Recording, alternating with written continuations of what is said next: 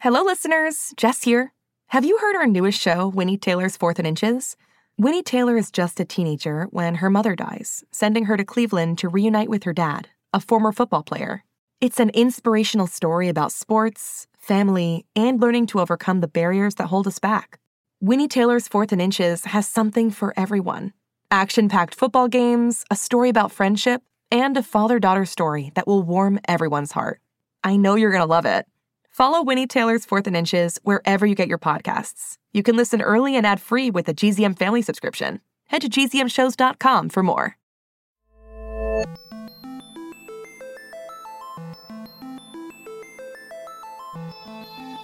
Hi, and welcome to the alien adventures of Finn Caspian. My name is Jonathan Messenger, the real Jonathan Messenger, of course, and with me, as always, is my sidekick, Bebop. Wow, Jonathan. Just wow. Wow, what, Bebop? You're seriously going to call me your sidekick? Wow. Yeah, th- well, that's what we do on this show. I write and tell a story, and you kind of, I don't know. What, what do you do? Heckle me? Yeah, but I just portaled my way through like a hundred dimensions in order to find you and save you from a land of a billion Jonathans and brought you back to your little home studio here, and then you're going to call me your sidekick? Yeah. Wow. Okay, I am really grateful to you, Bebop, for saving my life, but I'm also a little curious. What do you mean? Well, I don't understand how I got sucked out of my own world and into another dimension. Oh, And then I come to find out you can open all of these portals and that you are opening portals? huh. Yeah, I don't see what one has to do with the other. And so I guess I'm just wondering if I got sucked out of this world because you were opening a portal, and so yes, you saved my life, but also maybe you're the reason I ended up there in the first place? Um, it's a pleasure to be your sidekick, Jonathan. okay, let's let bygones be bygones. And let's get into the new season of Finn Caspian. If you remember what happened in the last episode, the Marlowe had been turned into a planet, and Explorers Troop 301 was stuck inside with Cymbeline from the Shakespeare. They put out a distress signal, and a familiar voice came back. Who was it? What's going to happen?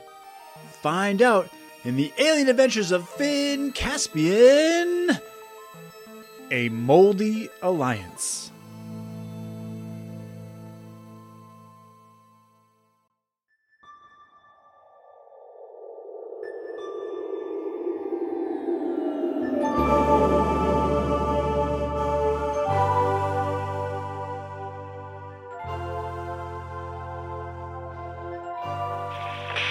Hear you loud and clear. On my way. Did you guys hear that? Finn, Abigail, Vale, and Elias all looked at each other. The voice was unmistakable.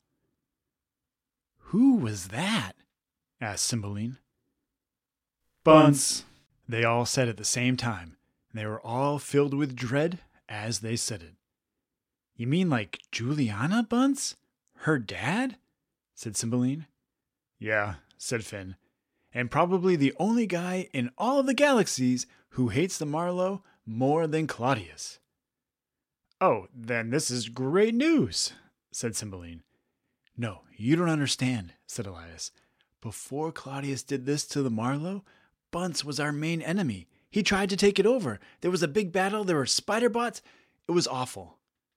No, you don't understand, said Cymbeline. While you were all playing games, I overheard Claudius talking to Bunce. I think Claudius thought they could team up, but the other guy was furious about what had happened to Juliana, and he said something about how the Marlowe was his and he wouldn't let Claudius do anything to it. So you think Bunce is going to save us? laughed Finn. Fat chance. The Marlowe shook. Maybe that's him, said Cymbeline. The kids inside were tossed around the tunnels that used to be corridors. Yep, that's him, said Vale. If Bunce was going to save us, he'd definitely destroy us first. The Marlowe shook and shook again, and then suddenly. It was back. The planet was gone. The cold, dark walls and smooth floors of the space station had returned. The molten core at the center of the planet was back to being the Marlowe's battery. Finn, unsure if it was real or not, opened the visor of his space helmet and inhaled sweet, actual oxygen. How is this possible? he said. Your favorite ex Marlowe officer just saved your life, saved your parents' lives, and saved your precious space station. It was Bunce, no doubt about it, over the airwaves.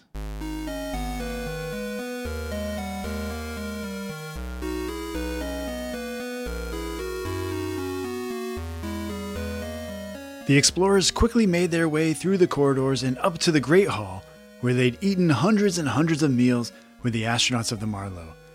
There was Finn's mother, Captain Caspian, along with his dad. Vale's, Abigail's, and Elias's parents were there too. Mom! yelled Finn, and he started to run to her. She looked at him and smiled, but held up her hand for him to stop. He turned and saw why. There, standing in front of her, was Bunce. He looked wild. His hair had grown long, and a beard grew out of his face like a forest had sprouted from his chin. Next to him was Juliana. Just Juliana. No wings, no glow, just Finn's friend. Ah, it's the younger Caspian I see. Bunce looked at Finn the way an owl would look at a rabbit before it swooped down to pluck it into the sky. Finn must have flinched because Bunce laughed. no, no, no, no need to worry, he said. I admit there was a time when I would have loved to see you defeated, or to defeat you myself. You mean like last week? Said Finn. His mother gave him a look, a look that all parents have, that says simply, Not now. Ha! Such a charming sense of humor, said Bunce. But yes, it's true that for much of the past few years, I have seen everyone on this space station as a mortal enemy, a sort of legendary foe, or, at the very least, someone I didn't like very much. But new information has come to light. You have brought my departed, beloved daughter back to me. I have to admit, I never thought I would see her again. And yet here she is, almost as tall as her father. I'm sorry. It's just very overwhelming. Finn was shocked. Bunce looked like he was going to cry. Bunce was being human. Of course, I heard that you had found her, and I further heard that this clown had captured her and done upsetting things, said Bunce. Until Bunce waved a hand behind him, Finn hadn't noticed that Claudius was seated on the floor, along with Hamlet and the other Shakespeare kids. They appeared to have their hands tied behind their backs. Just to be clear, said Vale, Claudius is the clown you're talking about, right? Of course, said Bunce. Who else would it be? Could have been Hammy, said Vale. But you're right, Claudius is kind of the uh, king clown.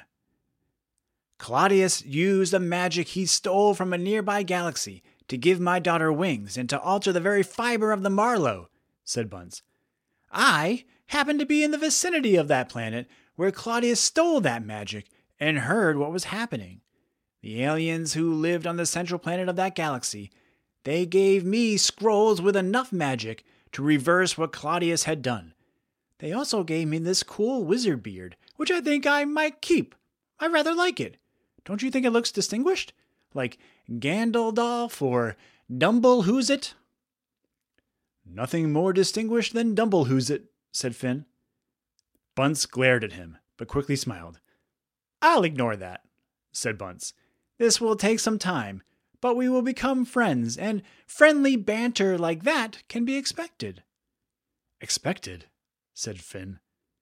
Friends? This doesn't mean you're staying here, right? Finn? Juliana looked offended. I mean, he's tried to take over the Marlowe a few times now, said Finn. We can't just forget that. So does that mean that I have to leave too? said Juliana. No, said Finn. But the truth was he didn't know what to say. He wanted Juliana to stay, but her dad to leave, and his parents to never leave again, and for Claudius and the rest of the Shakespeare kids to take long walks off short planets.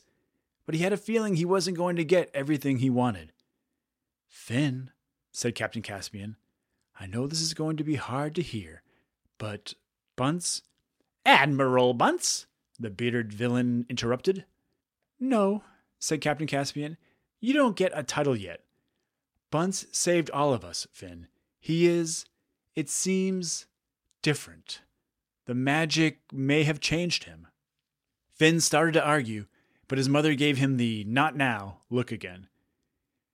He saved all of us, Finn, and he used very powerful magic to do so. She looked at him as though he knew what was coming next. But he didn't. Finn had no idea what was coming next. Nothing that had happened recently had made any sense or could have ever been predicted. And now Bunce has to return that magic along with the spells that Claudius stole, said Captain Caspian. Of course, his daughter Juliana will accompany him, and we need representatives to help him. Oh no, said Finn. The adults need to stay on the Marlowe. We must figure out what we're going to do with Claudius. We must see to many, many repairs to the station after so much was broken when it was terraformed and then transformed back. Oh no, said Finn. Finn, said Captain Caspian and Juliana at the same time. Juliana has sworn to me that she will watch out for you and the rest of 301, said Captain Caspian. You can't be serious, said Finn. Serious as, oh, I don't know, something serious. I'm, I'm not good at analogies, said Bunce. The point is, you and I are going on a mission together! We're going to return this magic and set the universe right again. Isn't that incredible? Finn was stunned. He couldn't say anything. But how? said Elias. We couldn't all possibly fit in an explorer pod if any of the pods even work now. That's the most delicious part of this beautiful little pumpkin pie we're all baking up together, said Bunce. Oh, that's actually a pretty good metaphor. Uh, maybe I am good at this stuff. Anyways, all aboard! We're flying there in the Shakespeare 820! This is a nightmare, said Finn. See, said Bunce. This is the friendly banter I look forward to.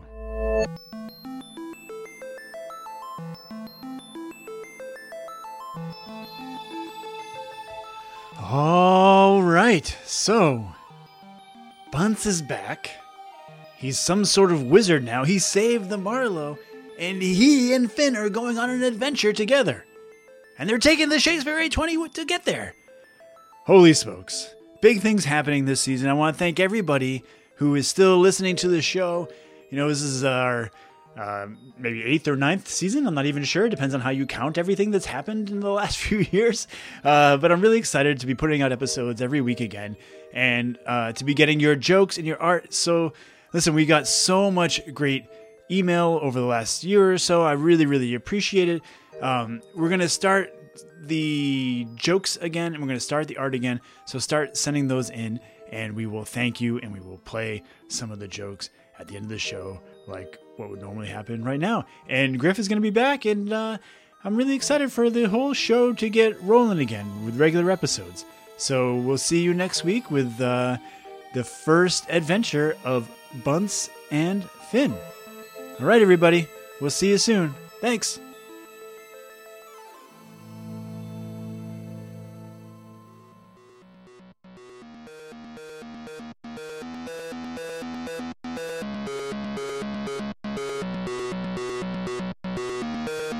Ooh, I haven't heard this music in a while and it feels good to hear it. So I just want to say thanks again for listening. If you want more great shows for your whole family, go to gzmshows.com. We have all of the Gen Z media shows. The Alien Adventures of Finn Caspian is a Gen Z kids production, written and produced by Jonathan Messenger, edited and guided by Griffin Messenger. Emerson Messenger is our intern, with special thanks to Maria Villanueva. The music you hear at the beginning and end of every show is by the famous and famously kindest, most wonderful human in the universe, Mark Greenberg. Our show art is by Sir Ian Dingman. And you know what to do. If you want to send us any art, show ideas, jokes, anything you want to do, send to earth at finncaspian.com. Tell your friends to subscribe. rate and review us on Apple Podcasts, and we will see you next week. I can't believe I agreed I was his sidekick. Bebop is nobody's sidekick. Hi, I'm Amy. I'm Oded. I'm Ethan. I'm Alma. And, And we're, we're a a GZM GZM family. Join us and listen to Fourth and Inches. Here we go, brownies. Here we go. Hoo, hoo. Three years ago, Brinley Pasternak helped the Anders family uncover the truth about holidays past. Now, she'll need them to help her find the truth about hers. Six Minutes Out of Time is the long awaited sequel to the most downloaded family audio adventure in history. When Cyrus is found unconscious near the mysterious Elixir Academy in Florida, Brinley learns the school may have a shocking connection to her missing mother. All new episodes are available one week early and ad free for GZM subscribers. Visit gzmshows.com to learn more.